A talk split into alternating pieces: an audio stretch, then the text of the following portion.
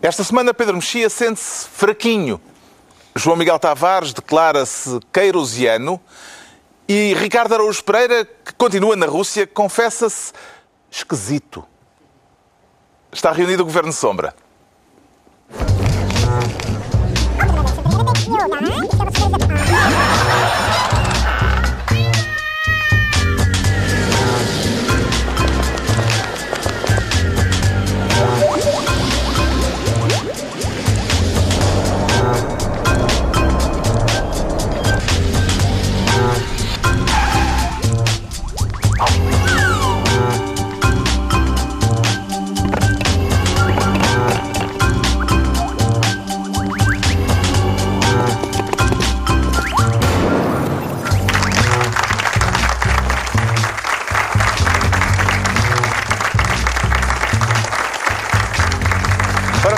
Sejam bem-vindos.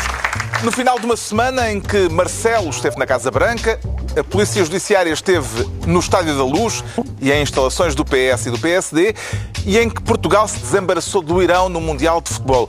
E eh, já está com os olhos postos no Uruguai para as- os oitavos de final. De tudo isto havemos de falar eh, daqui a pouco, ainda com o Ricardo Araújo Pereira na Rússia. Como é que vai reagir da próxima vez que o mandarem à Mordóvia, Ricardo Araújo Pereira? Oh, Carlos, vou, vou dizer vai tu, eh, porque esta minha estada em Saransk, capital da Mordóvia, de facto eh, é desagradável. Tive, quase uma semana em Saransk Ahm, e, e, uma semana, e é uma semana a mais, devo dizer. Ah, aquilo, quando, eu não sei se vocês se lembram quando o Gerard Depardieu Uh, farto lá dos impostos franceses, disse: Não, não, eu vou, mas é, vou para a Rússia, pediu nacionalidade russa e requisitou domicílio fiscal em Saransk. E encontrou-o na rua? Cruzou-se com Não ele? encontrei. Não? Não encontrei. É que ele vê-se Não, bem ao não, longe, não, é? Pois, acredito que sim, mas não, não devia estar lá. Mas é. A gente- toda a gente, quando ele fez isso, toda a gente disse: é pá, que gesto tão feio. Mas só depois de visitar Saransk é que a gente tem noção da dimensão da ofensa.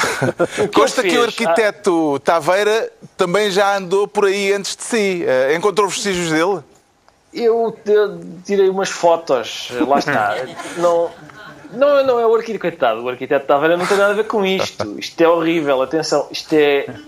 Eu estava num daqueles prédios era o meu apartamento, não era neste, era no, naquele azul. Mas são bem Isto são coloridos. Lindo, lindo, lindo, era visto.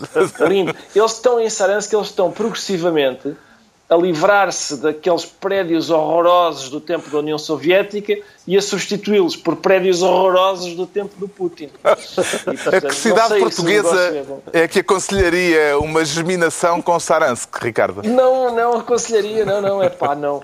Eh, eles que geminem com, com cidades espanholas. Não venham cá geminar connosco. Não. Bom, é Tu não, não, não estás a ficar com o lugar dos amelhados, então, estou a ver.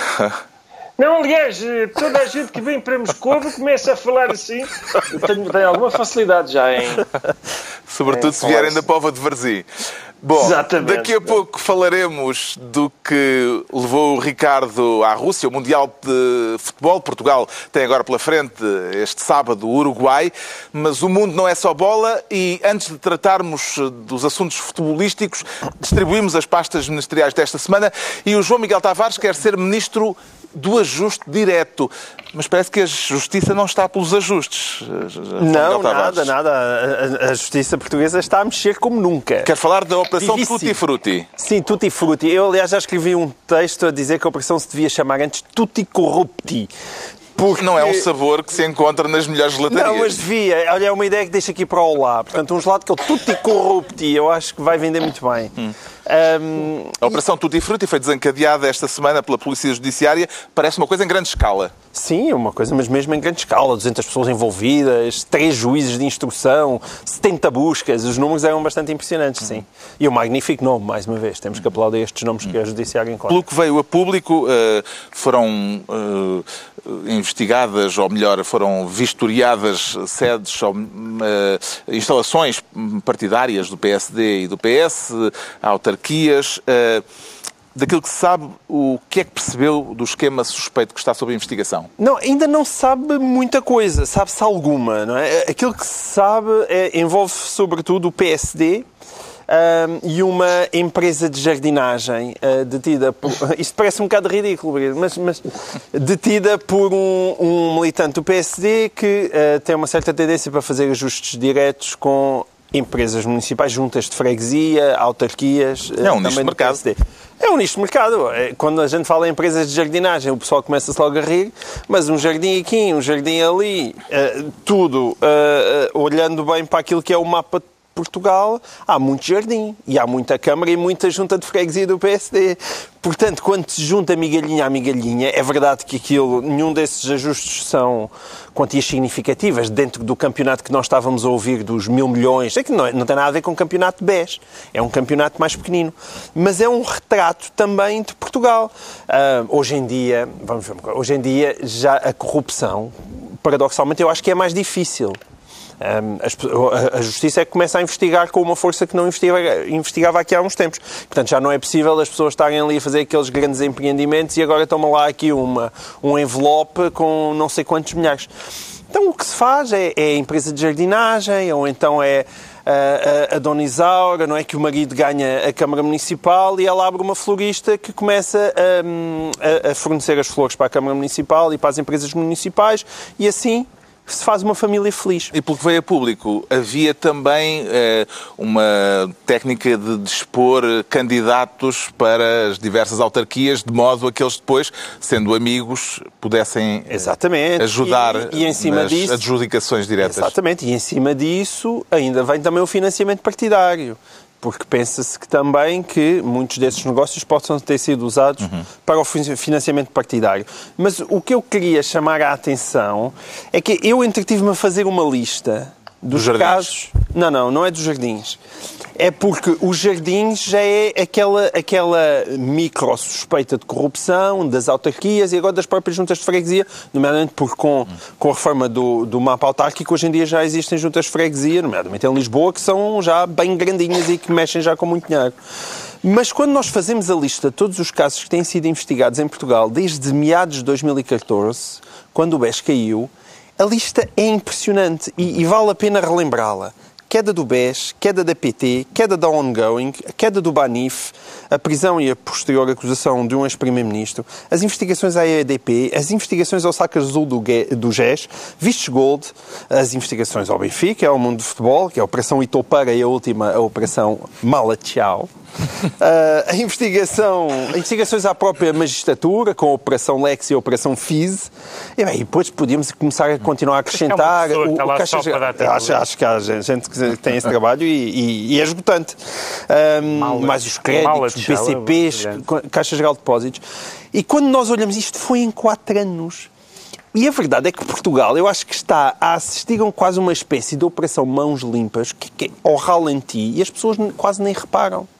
E o regime não chega a refletir sobre ele. Mas isto é de uma ponta à outra. É o futebol, é, é, é a grande banca, é a pequena autarquia, é tudo. É Neste tudo. Caso... E este tudo traz um retrato, um retrato absolutamente assustador e que eu acho que não está a merecer a reflexão que merece por parte de toda a gente. Na reação a este caso desta semana, da Operação Tutti Frutti, eh, que atinge eh, dois, os dois maiores partidos portugueses, o secretário-geral do PSD argumentou que os factos investigados disse ele, são anteriores à entrada em funções da atual direção. Quererá isto dizer, Pedro Mexia, que houve uma refundação do partido quando o Rui Rio tomou posse? Deixa-me só, antes, antes de dizer isso, deixa-me só dizer que a Operação Tutti Frutti descobriu as frutas do costume, que é o PS, PSD, autarquias financiamento partidário. São as frutas que nós conhecemos. Chocolate, baunilha. Sim, basicamente. Mas lá podias pôr o CDS. E o CDS. É só por falta de oportunidade a nível autárquico. poder autárquico, claro, exatamente, é só por isso. No governo, um, bem. E, portanto, não há nenhuma novidade quanto a isso. Uh, a argumentação de que há novidade, há novidade de haver mais investigações e de nós estarmos mais, é de nós estarmos mais atentos e, os, e, a imprensa estar mais atenta a isso. Quanto à reação, eu não percebo, porque eu, uma das coisas que me faz alguma impressão, eu gosto muito das pessoas que, que, que, que chegam, a, que estão na vida pública ou até na vida privada com autodefinições e dizem, eu, por exemplo, sou uma pessoa honesta, institucional, seja o que for.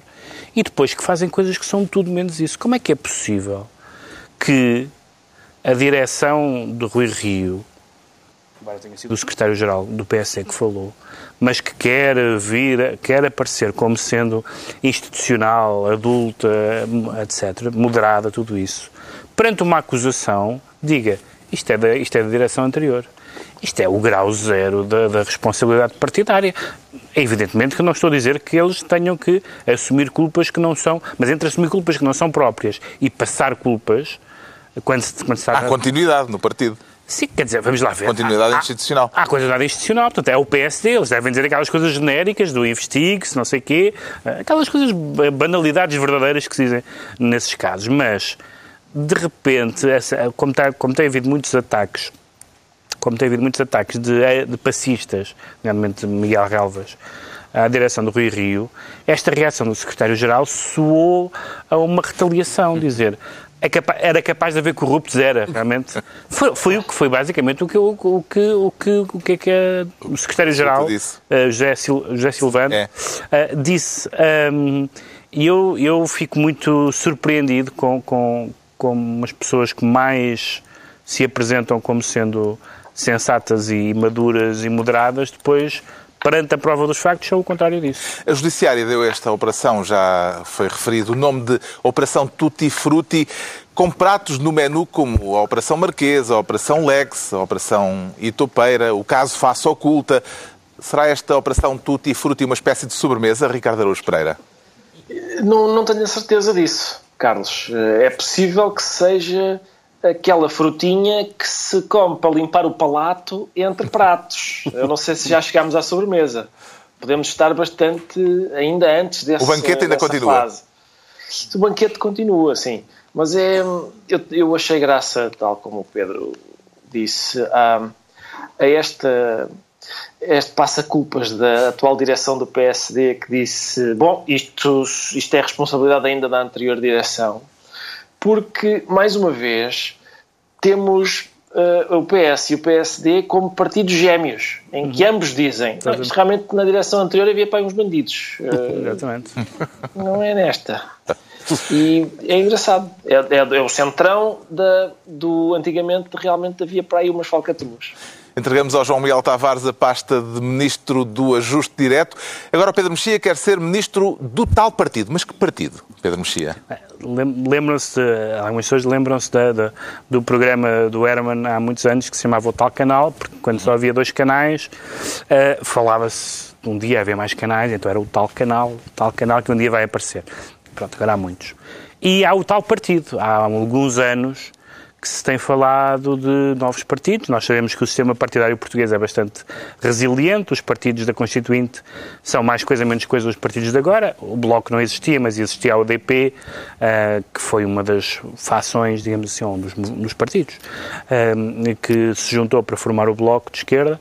E, portanto, tirando o PRD, que apareceu e desapareceu, foi assim o único grande fenómeno, os outros partidos não vingaram em Portugal. Mas há sim uns ameaços e, há, e, e geralmente os ameaços eh, de década a década são feitos por Pedro Santana Lopes. Santana Lopes disse esta semana à revista Visão que a relação dele com o PSD acabou. Uh, será que vem aí o muito falado PSL? Pois, mas ele já tinha dito que a relação acabou em 2010, não foi? 2011. E aparentemente em 1996. Ora, uh, Temos imagens, é, aliás. Exatamente. Em agosto de 96, uh, eh, no Independente, há uma capa anunciando que Santana Lopes ia criar um novo partido. Diz a notícia do Independente, é a grande bomba da direita portuguesa. Pedro Santana Lopes vai abandonar o PSD. Já não acredita na recuperação do partido e muito menos na liderança de Marcelo Rebelo de Sousa, mas não fica parado. Ainda dizem que os políticos são inconstantes. Ele está a dizer isto há 20 quantos anos? Há 22 anos. Se calhar foi uma notícia como estas que fez com que se dissesse que o Independente era um, um jornal à frente do à seu frente, tempo. À frente do seu tempo. Não, é que de facto ele está sempre a ameaçar com isto. Aliás, aliás o Santana Lopes tem aquela coisa muito divertida de, de, de, de falar de um partido que é só ele, que é o, o PPD-PSD, não é? Que não, que não, se, não se confunde. Ele, na, na entrevista à Visão, até teoriza um bocadinho mais, dizendo Sim. que o, o, o PPSD está contra o PS. Contra está, está, está farto, o, PS, não, é? o PPD. Está, está farto, mas, não, o PPD está farto do PSD. Mas até isso também já tem. Ah, também já é velho. Já, até, até essa frase já é velha. Oh, Agora, é há, há, duas há, duas questões, há duas questões aqui nesta, nesta, nestas declarações de Santana Lopes. uma é frívola e outra é séria. A frívola é, é, vir de Pedro Santana Lopes, ou seja, basicamente ele faz sempre estas, faz sempre estas fitas do partido. Pedro Santana Lopes, pelo seu passado, pela sua idade, por tudo isso, não é crível, nem sequer é desejável que qualquer alternativa à direita passe por ele e, portanto, é, é, agora, há uma coisa que ele diz que é interessante e que pode vir a acontecer. Eu acho que não vai acontecer, porque há uma certa há um certo imobilismo português, como se mostra, pela, como se verifica pela permanência dos quatro partidos iniciais, que é há um, um número significativo de pessoas que acha que este PSD de Rui Rio está a deixar o espaço de pivô do regime ao PS, que todos os governos a partir de agora serão com o PS coligado à esquerda ou coligado à direita, está a insistir na ideia de que o, de que o, de que o PSD é um partido mais de centro-esquerda do que centro-direita, o que, o que faria nós um partido em que 90% do Parlamento seria de esquerda ou de centro-esquerda, não sei se existe em algum, em algum país. Um, e, e, portanto, há um descontentamento real, há um descontentamento dos passistas, uhum. mas também há um descontentamento das pessoas que uh, não se revêem nesta, nesta, nesta cautela, nesta, nesta, neste receio, nesta, neste apoio. Então a solução é dividir mais um bocadinho. Não, a solução, a solução é criar uma crise no partido. Eu não estou, eu não, eu não acho que acho que temos os partidos que correspondem acho que temos os partidos que correspondem às divisões da sociedade Mas portuguesa. o que é curioso na entrevista de Santana Lopes é que ele não põe a questão exatamente em termos políticos, mas em termos passionais. Como ele... Algumas frases da entrevista. Sim, claro. Tem com o PPD, PSD uma relação difícil. Isto é como aquelas relações sentimentais em que uma das partes usa a outra uh, e verdadeiramente não gosta dela. Usa-a quando precisa dela. Uh, isto parece um consultório sentimental. Mas já devia ter chegado a esta conclusão a que cheguei agora há muito tempo. Mas não o fiz porque sou mais sentimentalão do que devia. Mas ele, já, ele já tinha chegado a essa conclusão. Ou ainda, é aguentei as bufetadas, os maus tratos e os mimos. Pronto, Perante sim. isto, se calhar seria caso para, é outra... em vez de dar uma entrevista à visão, se queixar à PAV. Mas isso é, é outra vez o pontapé na incubadora. É. Exato. É, é sempre a mesma Ele, aliás, coisa. queixa-se várias vezes né, que, foi, que foi dentro do partido, dentro do partido, que foi insultado, diz várias vezes que lhe chamaram fascista ao longo de, uhum. da sua carreira, que foi vetado uh, para cargos, uh, nomeadamente autárquicos. Coitadinho. Que foi... Que, que, que o instrumentalizaram na, na, na, possível candidatura à Câmara de Lisboa, que deu o lido resultado que nós sabemos, uh, e portanto é uma entrevista muito mais, e essa é a parte interessante, é muito mais sobre ele hum. do que sobre uma alternativa possível. Agora, eu acho que é provável. A maioria dos eleitores não são ideológicos, portanto esta conversa tem muito pouco sentido. E a maioria das pessoas vota em quem sempre votou, embora haja um eleitorado flutuante, que hoje em dia, aliás, até genericamente mais pequeno. Mas há um número significativo de pessoas, não sei o que é que quer dizer significativo de pessoas, que não querem um PSD de centro-esquerda porque não vale a pena haver dois. Hum. Tá, temos um partido de centro-esquerda que é o PS, que sempre foi, continuar a dizer, e, e, e não é por agora ter, ter este, este acordo parlamentar à esquerda, Quer dizer, e o António eu... Costa deixou de ser um pragmático. Pode valer a pena ter dois se se entender que o país já está, já está tão à esquerda, tão à esquerda, que é preciso andar a saltar de centro-esquerda para centro-esquerda consoante a gente se aborrece do governo que está em funções. Mas tu achas que o país está tão à esquerda, tão à esquerda? Eu temo que o país esteja cada vez mais à esquerda, com a gentrificação progressiva, com uma dependência cada vez maior do Estado, portanto, com um aumento da função pública, ou pelo menos das pessoas que estão dependentes dessas é, transferências vista, estatais, sim. e, portanto, haver um espaço cada vez mais curto à direita. Na verdade, eu acho que é, isso, é nisso que o Rui Rio acredita. O que é que não pode dizer? De uma das vezes em que abandonou a política, Santana Lopes tornou-se presidente do Sporting, sucedendo na altura a Sousa Sintra. Agora que Sousa Sintra está de novo à frente do Sporting... É sempre baralhar e tornar a dar. Vamos falar mais detalhadamente do Sporting. Uh, será que a história pode repetir-se, Ricardo Araújo Pereira? Sim, eu percebo o apelo desse eterno retorno português. É? E, Foi muito uh, bonito isto. Mas duvido, uh, duvido. Eu não sei. Desta vez é, é, é para levar a sério esta. Foi bem dito. Uma das vezes que ele abandonou a política, tô, tô, temos ouvido várias vezes esta, este abandono. Uh, ele até pediu uma vez, conta. em tempos, há muitos anos, uh, uma audiência ao então Presidente da República uh, para anunciar que ia abandonar a política. Exato. Eu, eu perdi a conta não só ao número de vezes que Pedro Santana Lopes disse que ia abandonar a política, como ao número de vezes que ele disputou a liderança do PSD e perdeu. E, portanto, este, mas era sempre bom entretenimento. Atenção, estes, estes congressos eram ótimos. E, e, e, pode ser que este novo partido. Hum, atenção, Santana Lopes é hábil a ponto de fazer um partido só para ele, disputar a liderança e perder. Uh, é, Pode-lhe acontecer. É importante não esquecer, é importante não esquecer que Santana Lopes é, é o homem de cujo governo os portugueses gostaram tanto que disseram ah, eu vou dar uma maioria absoluta ao Sócrates agora. Depois de Santana Lopes, o povo português pensou ah, eu, o Sócrates é melhor que isto. Um, portanto, é um... É um é, para já, se, se, ele fizer de facto o um novo partido, a única coisa que eu peço é que acerte com o nome desde o princípio, que é para depois não ser. Porque fala-se em, em, PSL, que são as iniciais dele, Partido Social Liberal, mas se for isso, que seja isso que depois não começa a ser o, PPD-PSL. o Pedro Mexia fica então ministro do tal partido. Agora é a altura do Ricardo Araújo Pereira se tornar ministro do convívio. E diria que é mais aquilo que une ou o que distingue os convivas, Ricardo Araújo Pereira? Não, é distingue. É mais o que distingue. Une-os é, o facto... Convivas... Une-os o facto de serem ambos os supremos magistrados das respectivas nações. Pois, exato, mas enfim, um é adulto e tal, e o outro é aquilo. Uh, Quero falar do foi... encontro entre Donald Trump e Marcelo Rebelo de Sousa na Casa Branca esta semana, Exatamente. com Cristiano Ronaldo no papel de desbloqueador de conversa. Certo, eu, eu acompanhei o encontro entre o Trump e o Marcelo em Saransk. Até porque aí na Rússia acompanham facilmente aquilo que acontece uh, na Casa Branca, não é? Tem pois, não, mas... saber o que se passa. Eles, sim. Ao minuto. Tá, ah, sim, exatamente. Há um canal uh, direto para o, que tem emissão direta na Casa Branca e tal. Mas uh, eu acompanhei aquilo e é, foi, é tão confrangedor uh, ver.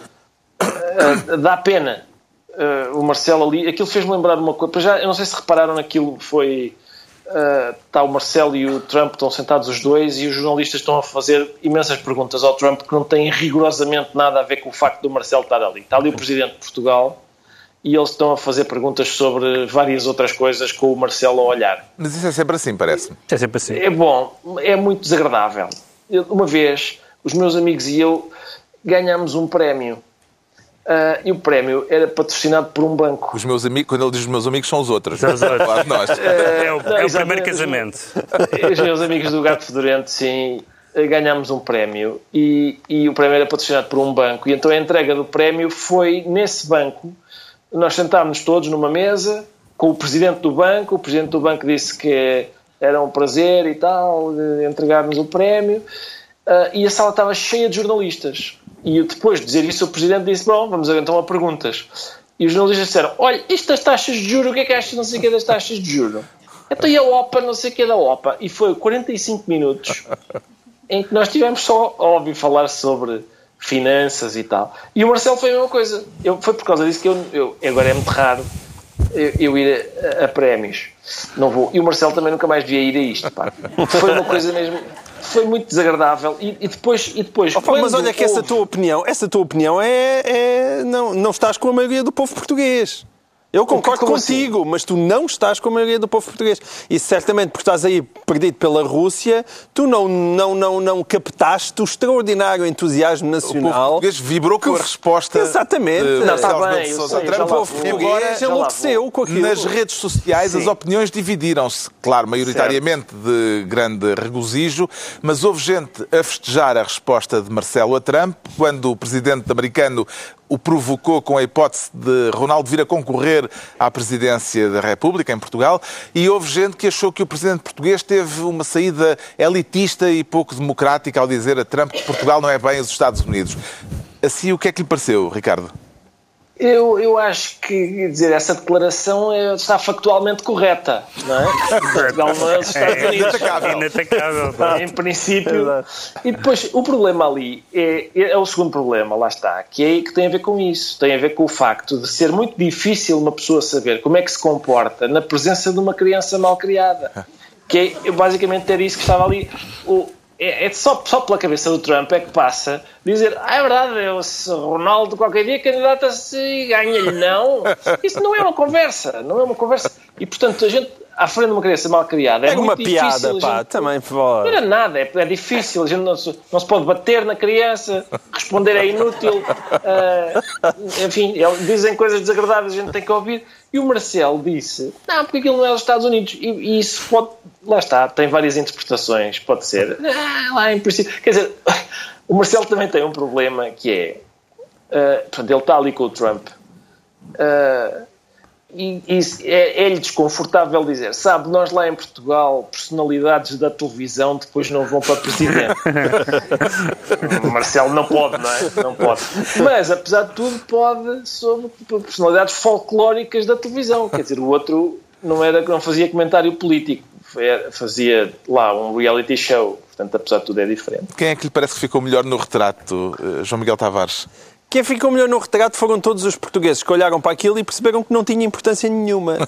Não foram muitos, que não foram muitos. Mas eu concordo com o Ricardo, mas eh, eh, de facto não era a opinião maioritária, pelo menos no meu feed do Facebook. Consta que, E aquele Eu não tenho Facebook, por isso não dá. Não, mas eh, o- consta que Marcelo ganhou a batalha do Passou Bem. Não, essa batalha do Passou Bem, logo isso foi uma coisa completamente ridícula. Porque Mas atenção, é pá. Mas é verdade que ele lhe dá um sacão ali. Não, ele, dá. ele enfia-lhe um safanão e só, Mas só vocês- faltou dizer com o braço assim, pá, já não podes grab them by the pussy, pá.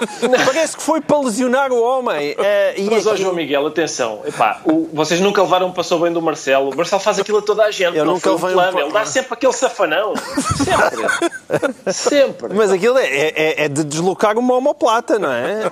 Pronto, é para ver se o Trump é rijo. É. Mas enfim, eh, isso foi isso. E depois aquela conversa, evidentemente, o, o Donald Trump naquele momento o que tinha na cabeça era o Anthony Kennedy e, a eleição para o Supremo Tribunal de Justiça, não é? Era disso que toda a gente lhe estava a fazer perguntas, Exato. coincidiu, coincidiu com aquilo. Eu não consigo perceber aquele entusiasmo eh, nacional, como se fosse hum, um Portugal-Espanha ou um Portugal-Argentina, não é? De Ronaldo contra Messi. Ai, é, é ridículo. Ok. O, o- Marcelo foi para lá, tentou aproveitar os seus 15 minutos de fama na Casa Branca, fa- falou muito, fez bonitos enquadramentos luso-americanos e ficámos todos a saber que, que, que a declaração da independência americana, que a independência, não a declaração, mas a independência americana foi celebrada com vinho da Madeira. Mas aquilo não teve importância nenhuma. Ricardo, e é completamente idiota aquele. E, e é completamente idiota. Aquele entusiasmo. Ganha Marcelo! Embrulha Trump! Epá, não. Entretanto, esta semana Trump conseguiu eh, uma enorme vitória política ao ver o Supremo Tribunal aprovar o decreto anti-imigração, ao mesmo tempo que ganhou a possibilidade de nomear um novo juiz para o Supremo, depois do anúncio de que um dos magistrados vai abandonar o cargo, que é vitalício. Que impacto é que isto pode ter no equilíbrio de forças políticas eh, nos Estados Unidos, Pedro Mexia? É, é o verdadeiro impacto. A, a- a presidência de Trump vai ser marcada, mais do que tudo, por esta escolha, por, por duas razões. Eh, por um lado, porque muitos dos casos mais importantes têm sido eh, decididos por via judicial. Eh, casos, aliás, desde os anos 70, pelo menos, desde antes disso, mas desde, desde a famosa decisão sobre o aborto, que foi uma decisão do Supremo, o Roe versus Wade, até casos sobre a aplicação da pena de morte em, certos moldes, o Obamacare, O eh, novo? o- diz? O novo travel ban, né? Para- Exatamente. para- para os- Os direitos civis, a, a- a- a questão das armas, o casamento gay, tudo isso passou por decisões do Supremo Tribunal. E, portanto, o Supremo Tribunal, que é de nomeação política, tem um poder que às vezes transcende dos presidentes, eh, eh, o poder que os presidentes têm. E o que acontece é que este Congresso, este Congresso não, este Supremo tinha, uma, tinha cinco conservadores, até agora, até este juiz a se retirar, até 81 anos, a, a se retirar tinha cinco, quatro, tinha cinco conservadores e quatro progressistas. Só que este, embora fosse, tivesse sido Este nomeado... era saltitão. Este, embora tivesse sido nomeado pelo Reagan, eh, era, um, era mais um libertário do que um conservador. E, portanto, por exemplo, nas matérias de costumes, votava muitas vezes com os, com os juízes indicados pelos democratas. E, portanto, como aquilo estava 5-4, ele era, o, ele era O fiel da o- balança. o fiel da balança. Ora, o Trump não vai escolher ninguém com, que seja fiel de balança nenhuma. Vai escolher alguém que, tem, que não tenha dúvidas nenhumas sobre eh, o voto, que seja um voto garantido. Porque tem havido muitos casos em que de repente se diz falta saber o que é que este juiz, que era este Kennedy, como, como foram outros anteriormente, vão decidir. E, portanto, todas estas questões da imigração, das armas, as questões mais fraturantes, as questões para nós mais incompreensíveis, como é a questão das armas, que é bastante incompreensível para um não americano, embora tenha razões constitucionais complicadas, uh, é o Supremo que decide. É o Supremo que decide. E mais outra coisa, e essa é a segunda parte, e que eu temo que significa a reeleição de Trump. Porque nós vimos uh, o, o eleitorado evangélico uh, muito sensível às questões de costumes e à, e à decência pessoal e essas coisas todas, votar no Trump. E quando foi essa história do grab, grab them by the pussy e coisas do género, perguntavam a esses eleitores, então, mas este homem, então este, é este homem que um, que um eleitor cristão vai votar, é este homem que tem esta vida? E eles disseram, pois, ele pode ter os seus defeitos, mas vai nomear pessoas para o Supremo Tribunal. Repetidamente, esse Era eleitorado dizia, não interessa, nós, nós até engolimos o, o Trump porque ele vai nomear pessoas no Supremo Tribunal que, por exemplo, vão voltar atrás na decisão do aborto. Isso não é muito provável que aconteça, aliás, não é nada provável, uh, mas, mas em muitas dessas matérias. E, portanto, isto é uma coisa de uma importância decisiva, vai não ser... só para o legado do Trump, como temo eu para a, política americana por muitos anos. Temo eu para a reeleição dele. Eh, eles são vitalícios no cargo, é? não é? Até já se fala da reeleição do homem. O Ricardo Araújo Pereira fica assim ministro do Convívio e estão entregues as pastas ministeriais por esta semana com o Ricardo Araújo Pereira ainda na Rússia. Como é que se tem estado a dar, Ricardo, eh, aí pela Rússia? O Borges é bom? É, o Borges é bom. Eu gosto. Isso é uma variação sobre Alexandre O'Neill. Uh... Não, era apenas um, é um prato típico que. Ah, mas é, eu gosto, sim, é, assim, é, é, daqui, é assim, uma sopa com muita substância. É. é, um tipo de coisa. É forte e feio, é, basicamente é, é uma descrição também boa para mim. Mas come-se bem aí? Uh, come-se forte e feio, digamos assim. Aquilo naquele. Em, em Saransk era mais difícil mas havia lá, ah, havia lá um restaurante. A única, a única razão para ir a Saransk é um restaurante chamado Big Pig, uh, onde eu encontrei três senhores de leiria que me pagaram o almoço. Uh, três senhores muito simpáticos, o Celestino e os seus amigos, que estavam também em Saransk e pronto. E para o almoço, é isso. É isso.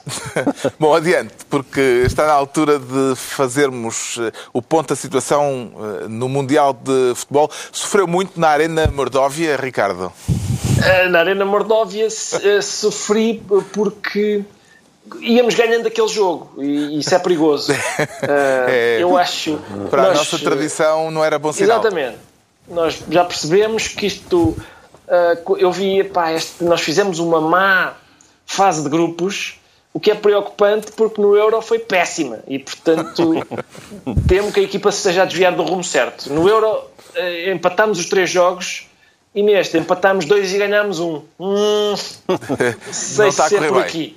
Mas, é mas, enfim. É justamente para tratar do rescaldo do jogo de Portugal frente ao Irão que o João Miguel Tavares se declara queirosiano e tem alguma citação a preceito para a uh, ocasião? Po posso, posso, tenho aqui um, mas pode, por exemplo, a ignorância não ofende e não há qualquer burro que me dá um coice. Não me lembro disso na ilustre Casa de Ramires. Não, não, não te lembras? Não, não, não. É o de Queiroz, é o de Queiroz. Que é Não é o essa, é, é o Carlos. Quero meter uma colherada no bate-boca entre Quaresma e Carlos Queiroz. Sim, o bate-boca foi, foi bem divertido. Quaresma atenção. e o iraniano Carlos Queiroz. Sim, esta é apenas. Exatamente. Esta é apenas a conclusão, não é? Percebeu como é que a picardia começou? Sim, sim, sim. Eu até tenho aqui as várias citações. Começou, Bem, já, começou se calhar já há muitos anos. Sim, claro. quando, ele não, claro. quando ele não convocou Quaresma Exatamente. para o Mundial de 2010. Sim, eu, o, o Carlos Queiroz deu uma, uma entrevista que, que matou logo dois coelhos de uma cajadada. Quer dizer, um foi o. Disse que a seleção nacional eh, não começou na Madeira com Cristiano Ronaldo, havia o Cristiano Ronaldo, e a seguir foi ao Quaresma e disse que se todos os treinadores que ele teve falassem, ficaria alguns anos a falar. E depois começou, não é? e depois veio, veio o Quaresma dizer não é? se é verdade que o povo diz que se deve ter sempre um olho no burro e outro no cigano. vieram as metáforas azinidas. Exatamente, também é verdade que vozes burros não chegam ao céu e foi daí que chegámos aos burros e aos coisas. Foi uma, uma, uma discussão muito elevada. Mas eu quero pôr aqui do lado de Carlos Queiroz neste ponto. Carlos Queiroz é uma personagem eh, bastante desagradável. Ahm, Começa bem. Está, está assim, sim. Mas lado dele, João bastante desagradável quando está a falar, quando está num campo de futebol, se calhar fora do, do campo de futebol, eh, deve, ser, deve ser um gentleman. E eu- é mesmo, eu já o entrevistei. é Pois, uma e deve ser, e parece mesmo ser, atenção. Mas dentro do campo, e ele próprio admite que não gosta de perder nem feijões, ele diz, aliás, nessa entrevista, tinha graça, dizia lá em casa, eh, dá a ideia que é a minha mulher proíbe-me de jogar até às cartas com os meus filhos, que eu não, não suporto perder. Portanto, é um tipo completamente desagradável e, e depois tem uma azia em relação a Portugal e a, e a Cristiano Ronaldo e a Ricardo Quaresma que vem desde o mu- 2010, desde, quando desde a África do Sul. Depois de Portugal ter perdido, eh, Exato. Cristiano Ronaldo, ao É. perguntar-lhe eh, o que é que tinha acontecido, ele respondeu: perguntem ao Queiroz. É, perguntam ao Queiroz. E, portanto, vem desde aí uma azia monumental, não é? Agora, esta personagem desagradável que é treinador do Irão gera a personagem desagradável que era treinadora da Seleção Nacional. E, e é isso que eu gosto, que é... ahm, eu, eu gosto... Coerência na Coerentemente desagradabilidade. desagradável. Exatamente, essa coerência é muito importante, sobretudo para aquele pessoal que, é, que fala dos clubes de futebol com amor, dizer o meu clube de futebol é é a coisa mais importante da minha vida. Eu, Ricardo, eu, eu fazia dizem tudo. isso. Há pessoas. Há Eu dizem fazia isso. tudo por o meu clube de futebol. Ou então, ah, pátria, eu fazia tudo pela seleção nacional. E na verdade, Agora- as únicas pessoas que fazem isto Agora que o homem está no estrangeiro, não vale aproveitar-se é da só ausência para dele. dizer, as únicas pessoas que fazem isso são as que não vivem daquilo. E as que não ganham eh, dinheiro com o futebol. Porque quem ganha dinheiro com o futebol e quem vive do futebol só tem este tipo de discurso consoante se está a receber dinheiro da seleção portuguesa ou se está a receber dinheiro da seleção iraniana, como até o, o- o grande presidente adepto, Bruno Carvalho, não é? Que amava o Sporting acima de tudo e Já da sua vida. assim. Não, não, mas é- é- até esse é capaz de destruir o Sporting quando é ele próprio que está em causa.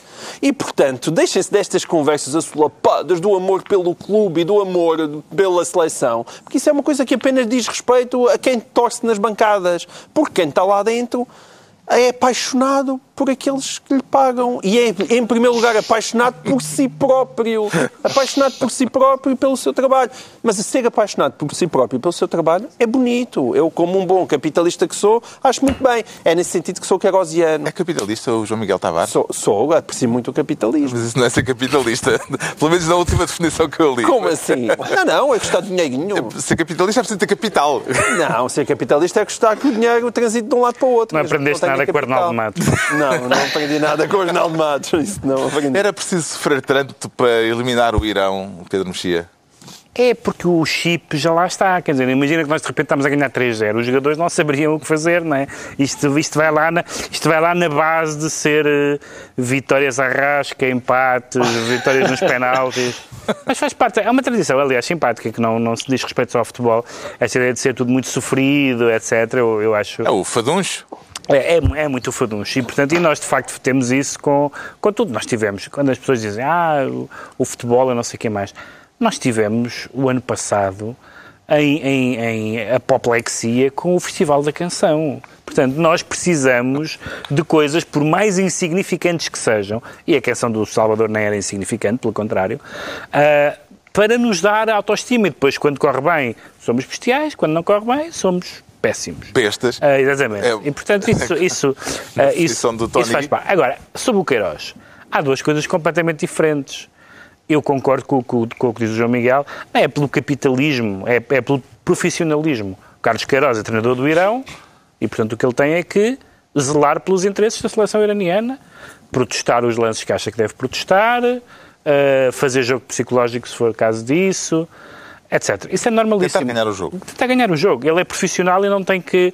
Há assim umas, umas pessoas que de vez em quando. Tipo o Rui Costa, quando chorou depois de marcar um gol ao Benfica, mas isso não é, isso não é normal. Da, eh, isso não é normal. Portanto, não, não levo nada a mal a isso e não acho que ele, que ele seja menos português do que isso. Agora, um treinador com o historial dele e com a, com a postura que ele também sabe ter noutros momentos, andar em guerrinhas de, de rede social, de responder, não burres tu, eh, com esse não sei o quê, é uma coisa infantil, não trouxe nenhuma vantagem à seleção do Irão, que já, está, que já estava eliminada, foi só para prolongar no espaço público esta guerrilha pessoal, porque ele teve uh, relações difíceis com vários jogadores, entre os quais, entre os quais com Quaresma, que não, que não convocou. Um, isso, isso, isso fica-lhe mal, porque, porque podia, podia, dizer, ah, mas é, um, é, um, é uma pessoa sem nível nenhum, sem nenhuma... Não, é pelo contrário, percebe-se que é um treinador muito capaz, com formação em vários sentidos da palavra, formação, Porquê é que ele faz esta coisa? Porque é deixar os jogadores a falar sozinhos. O Quaresma diz, ah, não sei o quê, o português, não sei o quê. E ele diz, está bem, eu digo para aí. Ele está mas claramente... Não é Carlos Queiroz, pá. Está bem, não é Carlos Queiroz, mas eu não tenho que gostar do que é Carlos Queiroz. Não, isso não tens. É importante. E, essa, e essas duas dimensões são muito diferentes. A dimensão dele torcer pela sua... Não é torcer, fazer tudo pela sua equipa, pela sua equipa não é apenas a questão do dinheiro, a equipa é, é a profissão dele, não é? Não, não, não, como os jogadores portugueses quando jogam contra clubes portugueses, é, é normalíssimo, não vejo mal nenhum nisso. É que uma pessoa capaz, bem formada, entre nestas guerrilhas de, de, de, Twitter e não sei o que mais, é uma coisa que me, que me desgosta sempre muito, devo dizer. Agora vem aí o Uruguai. Uh, será preciso um cuidado especial, Ricardo Araújo Pereira, se a equipa de Luís Soares entrar em campo cheio de genica e a dizer até os comemos? É, é preciso não, não, esquecer que Luís Soares costuma trincar adversários. Eu espero que. Ele já por três entre... vezes mordeu o adversário. Isso era o melhor, que, era o melhor que nos podia acontecer. Hoje. E no último Mundial foi mesmo expulso da competição por causa disso. Esteve suspenso durante quatro meses depois de uma dentada ao defesa italiano ah. Chiellini. Infelizmente, Sim, é agora com o VAR ele já não morde ninguém.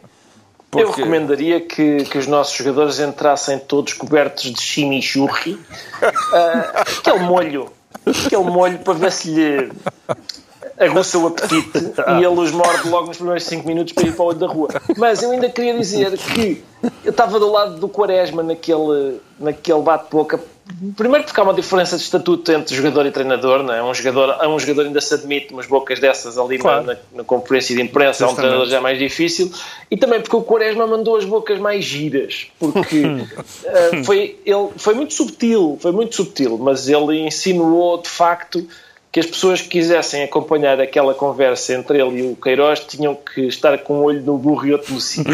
É pá, é engraçado. Se Portugal ganhar ao Uruguai, vai ter pela frente, nos quartos de final, o vencedor do França-Argentina. Tem preferência, Ricardo? Tenho, é pá, claro, eu preferia que fosse a Argentina, era muito mais giro. Até porque estão a jogar pior, giro. se calhar não. Além disso, sim, mas que é, mas era é a mesma Messi coisa. e Ronaldo, que... não é? Exatamente, é que é a pergunta que todas as crianças fazem: quem é que ganhava? Era o Super-Homem ou era? É que a gente quer ver isso, claro que a gente quer ver. O Mohamed Ali ou. Sim, eu acho que isto. Dizer, não, nunca aconteceu um encontro desses de, de, entre os dois super-heróis. Quer dizer, acontece no Barcelona, mas, mas entre seleções não. A FIFA, a FIFA não, não quero com isto insinuar que a FIFA às vezes eh, recorre a meios menos lícitos não, para proporcionar nunca. alguns jogos. Jamais. Mas era engraçado a eventualidade de, de É uma sugestão nota. que aqui deixas. Sim. Está esclarecido porque é que o João Miguel Tavares se diz sentir-se queirosiano. Quanto ao Ricardo Araújo Pereira, declara-se esquisito Terá sido alguma coisa que comeu aí na Rússia, Ricardo? Não foi, não, não, não foi. O que é que se passa é, consigo, então?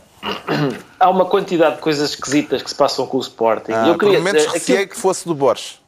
Não é, não é. O Borges é bom, isso não há dúvida. O, o João Miguel, lá bocado, aquele, aquela arenga, não, não faz nenhum sentido. Nenhum sentido. Uh, é óbvio que isto é estranhíssimo, isto que aconteceu no Sporting. Portanto, quero do... falar da situação que se vive no Sporting depois da destituição, parece que já foi há tanto tempo que já nem nos lembramos, não é? Depois da destituição de Bruno de Carvalho, uh, então. no fim de semana passado, sabe-se nesta altura o ex-presidente ainda é sportinguista? É, eu acho que há, no momento em que estamos a filmar é. Uh, mas, mas de facto, eu nunca tinha visto uma coisa assim. Nunca tinha visto. Havia uma, havia uma qualidade que ninguém podia negar ao Bruno Carvalho. havia, era uma. Eu até a salientei. O adepto. Que é, ele é adepto do clube a que preside. Não havia nenhuma dúvida Oh, sobre isso. Deus. Sabes quem é que ele ainda é mais adepto? É mais adepto ainda dele próprio. Como todos deixe-me- nós. Como todos não é nós. nada como Pá, todos nós. há um Não, não, todos- Isto, é, isto é, é bizarríssimo isto que aconteceu. Desculpa lá, isto Ah, é isso nunca é. visto. Isso é. nunca visto. Isso, claro. Ou seja, portanto, era a única. Se, se, se ele não tivesse outra, tinha essa. E como é que Era viu a evolução do pensamento de Bruno de Carvalho Isso- isso e é as é sucessivas bizarro. intervenções públicas que ele teve Oh, depois daquela Carlos, é uma Assembleia coisa- Geral? É uma coisa que nos faz perder a, a fé na humanidade. Aqui- Aquilo que ele disse. Ele vem dizer: não, afinal, este clube que eu amei durante 40 anos, afinal, não é o que eu estava a dizer. Até sempre foi uma coisa que eu não sabia que afinal era. O que é isto? Estamos a falar de coisas sérias que é o- a bola, o nosso clube. Então, o nosso clube agora ele de repente descobre aos 44, não, isto afinal não era. Como assim? Pelo amor de Deus, então vai estudar. E depois, eh, pá, em 12 horas, em 12 horas fez três declarações diferentes. Primeiro era, eu vou do Sporting para mim, nunca mais quero saber do Sporting para nada, Eh, já não sou do Sporting, nem vou acompanhar o Sporting, vou entregar uma carta vitalícia de destituição de sócio do Sporting. Passado um bocado, afinal sou do Sporting. Quem é que disse que não era do Sporting? Sou o senhor do Sporting. Sou do Sporting e vou, vou, vou impugnar a Assembleia Geral e vou-me candidatar a eleições. E passado mais um bocado disse, quem é que vai impugnar? Não vou impugnar nada. Os sócios falarem têm razão por falar. E- mas mas vou-me candidatar e não sei o quê. E agora, enfim, não- não se percebe. Ah, Foi difícil acompanhar aquela sucessão de Difícil. declarações. Uma pessoa, uma pessoa que num espaço de 12 horas, o que é, faz três tentativas para dizer uma coisa e não consegue. É pá. Se estiveres bêbado, acontece, é? Mas atenção, mas o que eu quero dizer, o que eu quero é, e é, isso também é uma parte do, do esquisito, é que eu sou do Benfica, mas eu quero ver, eu quero o Sporting em pé, levantem-se, que a gente quer jogar, pá, é, é aquela coisa, a gente quer jogar, e mais, vamos lá ver, eu quero que o Sporting esteja em pé e, espero que o Benfica também esteja em pé, porque estas, estas visitas constantes da PJ ao estádio, o Vieira desta vez falou e disse, não, eu não tenho, não tenho, fico, não tenho problemas nenhuns que a, que a PJ venha cá à casa. Eu percebo o que ele quer dizer. Ele diz que não, não tem nada para temer. Mas, quer dizer, se a PJ visitasse a minha casa oito vezes no último ano e meio, alguma coisa se passa, não é? Não é, não é o tipo de coisa que eu digo, ah, como vai, seu guarda? Mais uma vez, que eu, ah, claro, é fevereiro, não é? Sim, senhor, mas é... Cuidado, Ricardo, quando voltar a Portugal, porque há muita gente que ali no aeroporto diz mala de tchau. Mas, sim, não, não. Não é da minha mala, de certeza. Hum, Pedro Mexia, a era Bruno de Carvalho terminou? Ou Não. isto ainda, as sucessivas intervenções públicas eh, dele fazem pensar que, sendo candidato, a coisa ainda se mantém aberto e ele continua a ter Se, se, presença pública? se por era Bruno de Carvalho se entende presidência Bruno de Carvalho, eu acho que terminou. Mas eu acho que a era Bruno de Carvalho começou, e aliás não começou com Bruno de Carvalho. Ou seja, nós já há algum tempo que vivemos com presidentes dos grandes clubes inapresentáveis. Ah, em alguns casos por razões criminais, em alguns casos por razões de, de compostura, etc. E nós não, não, eu não faço parte das pessoas que diz não aconteceu nada. Eu, eu não, não, não, não tenho o benfiquismo passional do Ricardo, mas não posso dizer que alguma vez me recompus do, do Vale Azevedo ter sido presidente do Benfica. Não, não me recompus. Ah, Ou seja, a, o- a era dos presidentes inapresentáveis está aí e vai- está aí para durar. A, a- a- a razão pela qual nós estamos a ver esta ah, cada vez confluência maior entre candidatos populistas nos clubes de futebol e candidatos populistas na política, isto é, como a era Trump está para durar. Isto pode, não vai durar sempre, espero eu, mas, e vai durar depois do Trump. Aliás, há outros Trumps. Aliás, a era Trump não começou com o Trump, começou com o Berlusconi. O Berlusconi é o primeiro político Os Trump. italianos inventam tudo, não é? Na Inventam- política, são eles que Inventam- sempre tudo. E, portanto, a partir do momento em que uma figura como o Berlusconi apareceu na política, implodindo totalmente os. E a haver outros Berlusconis, dos quais o Trump é o mais recente. A partir do momento em que houve presidentes como Vale Azevedo e, e, e Bruno de Carvalho, vai haver outros presidentes assim. E a, a possibilidade dos, dos. Às vezes isto que o Estado, uma da- eh, o Estado deve ser pessoa de bem. A possibilidade dos clubes de futebol serem pessoas de bem pessoas jurídicas do bem, e dirigidas por pessoas individuais do bem, eu acho que é cada vez mais limitada e vê-se pelo tipo de conversa em que as pessoas mais, as pessoas mais respeitadas nas suas profissões, nos programas de futebol, tornam-se absolutamente australopitecos. É uma coisa. Eu percebo a paixão futebolística num estádio de futebol, etc., durante um jogo, mas. Uh, o, o, ambiente degradou-se tanto que o futebol hoje é uma coisa realmente de que se deve ter alguma distância, ou então ligar no apito inicial e desligar no apito final, que é o que eu faço. Entretanto, a Polícia Judiciária, já foi referido, voltou ao Estádio da Luz e desta vez o Presidente do Benfica não ficou em silêncio, como em eh, situações anteriores. Deu uma conferência de imprensa esta semana para dizer que não há nenhuma prova contra o Benfica e para, sugerir aos jornalistas que uh, investiguem se as denúncias uh, que suscitaram este caso terão vindo do Futebol Clube do Porto, ele garante que vieram do Norte. As explicações de Luís Filipe Vieira convenceram-no, eh, João Miguel Tavares? Não. Em primeiro lugar, o sítio de onde vêm as, as, as fugas, as denúncias, o que é que seja, é absolutamente indiferente. Absolutamente indiferente. O que interessa é se é verdade ou se é mentira. Porque isto, isto aplica-se tanto ao desporto como ao jornalismo, porque há muita gente que diz, ah, isto é uma fonte interessada. Sim, claro que é muito raro oh, porque, encontrar porque é que é nesta fonte. altura? Porque é que é, ne... oh, porque é, porque é, que é antes das eleições? É muito raro, não existem fontes desinteressadas. Exato. Não existem madres Teresas de Calcutá que sejam gargantas fundas. Não, não, não existem. Isso seria muito estranho. Parece-me um curto-circuito é, essa. Mas dava um bom filme. Dava um bom filme. Apanhava vários públicos, eu desconfio, eu desconfio que já tenha havido quem se lembrou disso. Mas não, não existe. As fontes, incluindo a garganta funda, são fontes interessantes interessadas, querem que, que alguém caia, que alguém vá preso, são sempre interessadas, não é? Nunca é só pelo bem da humanidade, ok? Portanto, não interessa isso, não interessa as intenções, o que interessa é se aquilo é ou não verdade. O segundo ponto é aquele que o Ricardo já disse muito bem e que se aplicou também, eu disse exatamente a mesma coisa na altura do Sócrates, que é, quando chegas à oitava, e este ano só este ano já foram para aí cinco buscas no Estádio da Luz, então tem alguém que tem que explicar é qual é o armazém de Lisboa onde estão as, a máquina das conspirações. Onde é que está aquela máquina a trabalhar a todo vapor, hein, dia e noite, a produzir conspirações contra o Benfica? Porque são demasiadas. Já são demasiadas conspirações. Agora, pelo menos cria familiaridade. Qual é o problema? O com problema, os agentes. O problema é que o Luís Filipe Vieira não está aí pelo caminho de Bruno Carvalho. E, e, Luís, e Luís Filipe Vieira amanhã candidata-se a presidente do Benfica e vai ser outra vez eleito. Porquê? Porque, infelizmente, a maior parte dos benfiquistas não está preocupado, estará certamente preocupado se o Benfica for roubado, mas não está preocupado se alguém roubar para favorecer o Benfica. É, são duas coisas muito diferentes. Uma coisa é roubar o Benfica, outra coisa é roubar para favorecer o Benfica. E enquanto os sócios não intuírem e interiorizarem, incorporarem que é roubo é roubo. Roubar é feio. Uh, eu acho que as coisas nunca, nunca vão mudar. E, portanto, o Luís Filipe Vieira continua lá por muito tempo. Tal como o Jorge Nuno Pinto da Costa também continuou. É igual. Bruno Carvalho é que é mais chanfrado de qualquer um dos outros. E, portanto, cometeu um araquiri espetacular.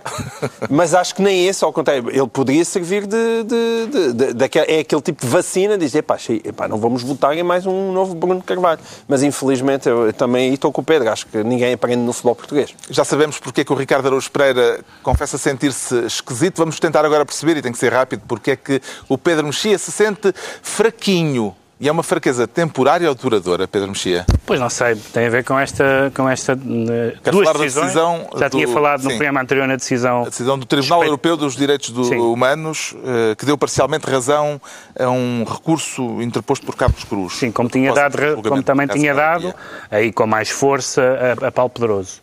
Bom, uh, e são, são questões diferentes. Na decisão em relação a Paulo Pedroso é mais forte, mas, em compensação, Paulo Pedroso não foi, não foi condenado e, portanto, uh, claro que para ele estragou-lhe a vida à mesma, mas do ponto de vista das consequências jurídicas do caso, não tem mesma, as mesmas consequências. O, o, o, Tribunal, nestas duas decisões, um, ehm, falou de várias coisas, da excesso de prisão preventiva, da, não possibilidade uh, de, de, de, um pedido de indenização por, por danos causados, no caso de Paulo Pedroso, da, da impossibilidade de apresentar prova nova que foi aparecente, etc. Na... Bom, no, este no caso do Carlos Cruz. E há, o que acontece é que há, há duas coisas uh, no caso Carlos Cruz, o caso Pedroso, para todos os efeitos, acabou, não é?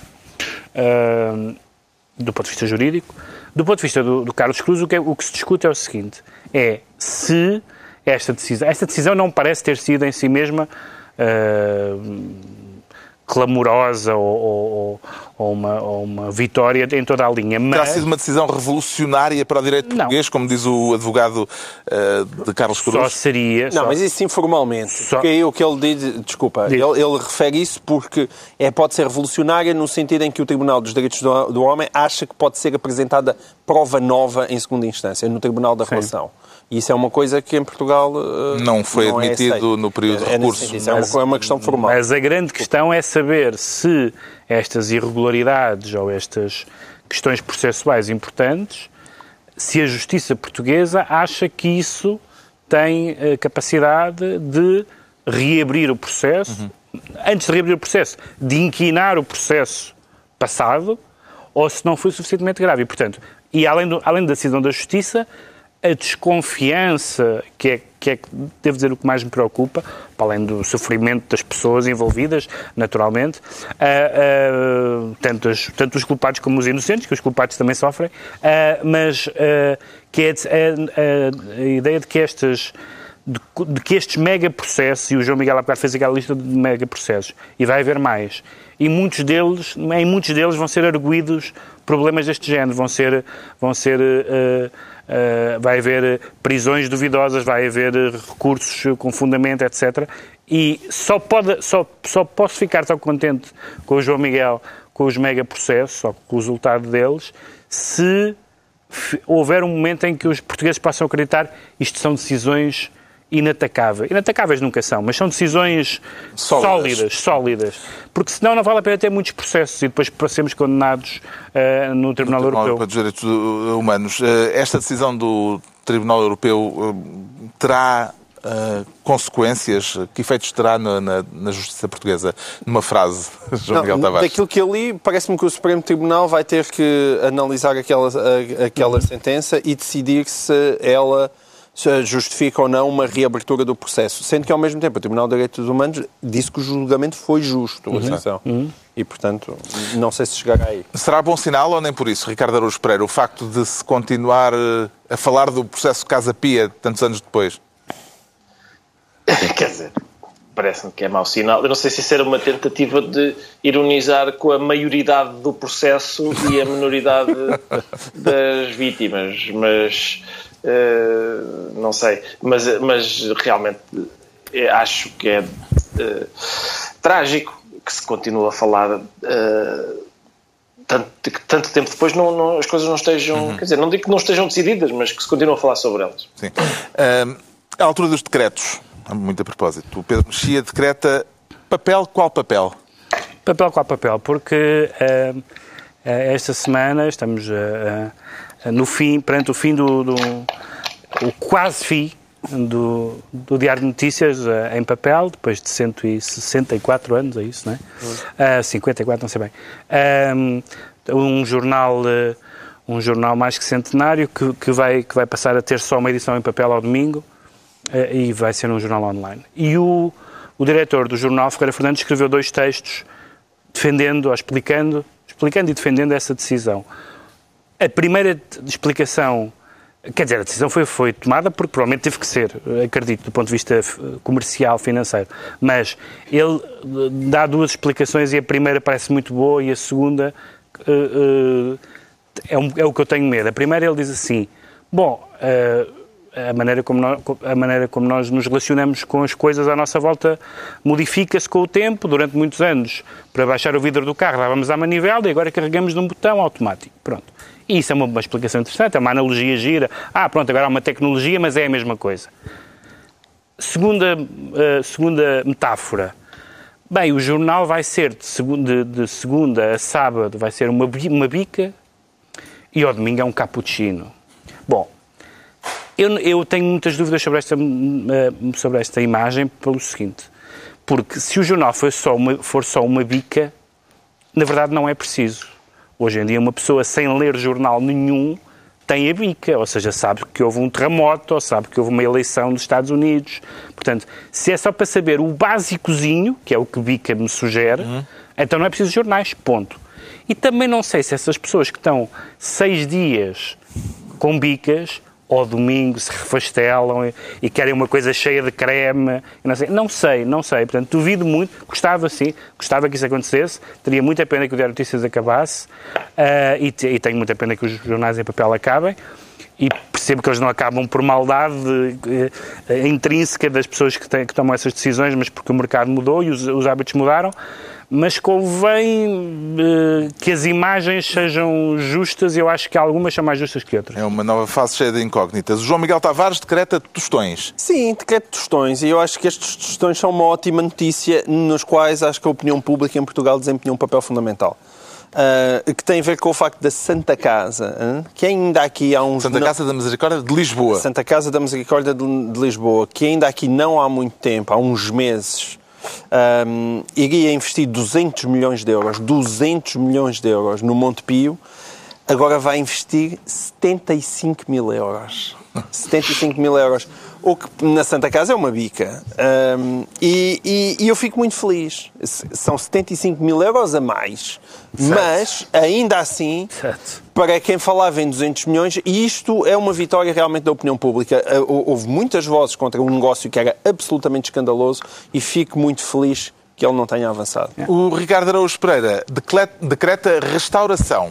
Restauração, temos que ser muito rápidos, não é, Carlos? Foi Sim. nos Estados Unidos, a, a, a porta-voz da Casa Branca uh, foi jantar a um restaurante, as pessoas uh, do restaurante, a dona do restaurante não gosta dela, e é, é, é, muito fácil não gostar dela porque é de facto uma pessoa bastante abominável, mas expulsou-a do seu restaurante. E, portanto, é, é, é, é assim é uma moda agora de, de perder a razão. O Bernie Sanders já teve de vir a dizer o óbvio, que é a senhora tem direito de estar a jantar e de não ser expulsa, e não queria terminar sem dizer que fiz este programa em cuecas. e está concluída é mais uma reunião semanal, ainda bem que o plano é um plano médio, assim manteve-se o decoro. Dois a oito dias, à hora de sempre, novo Governo Sombra, Pedro Mexia, João Miguel Tavares e Ricardo Araújo Pereira, já de novo aqui connosco e vestidinho. Boa viagem de regresso, Ricardo. Obrigado.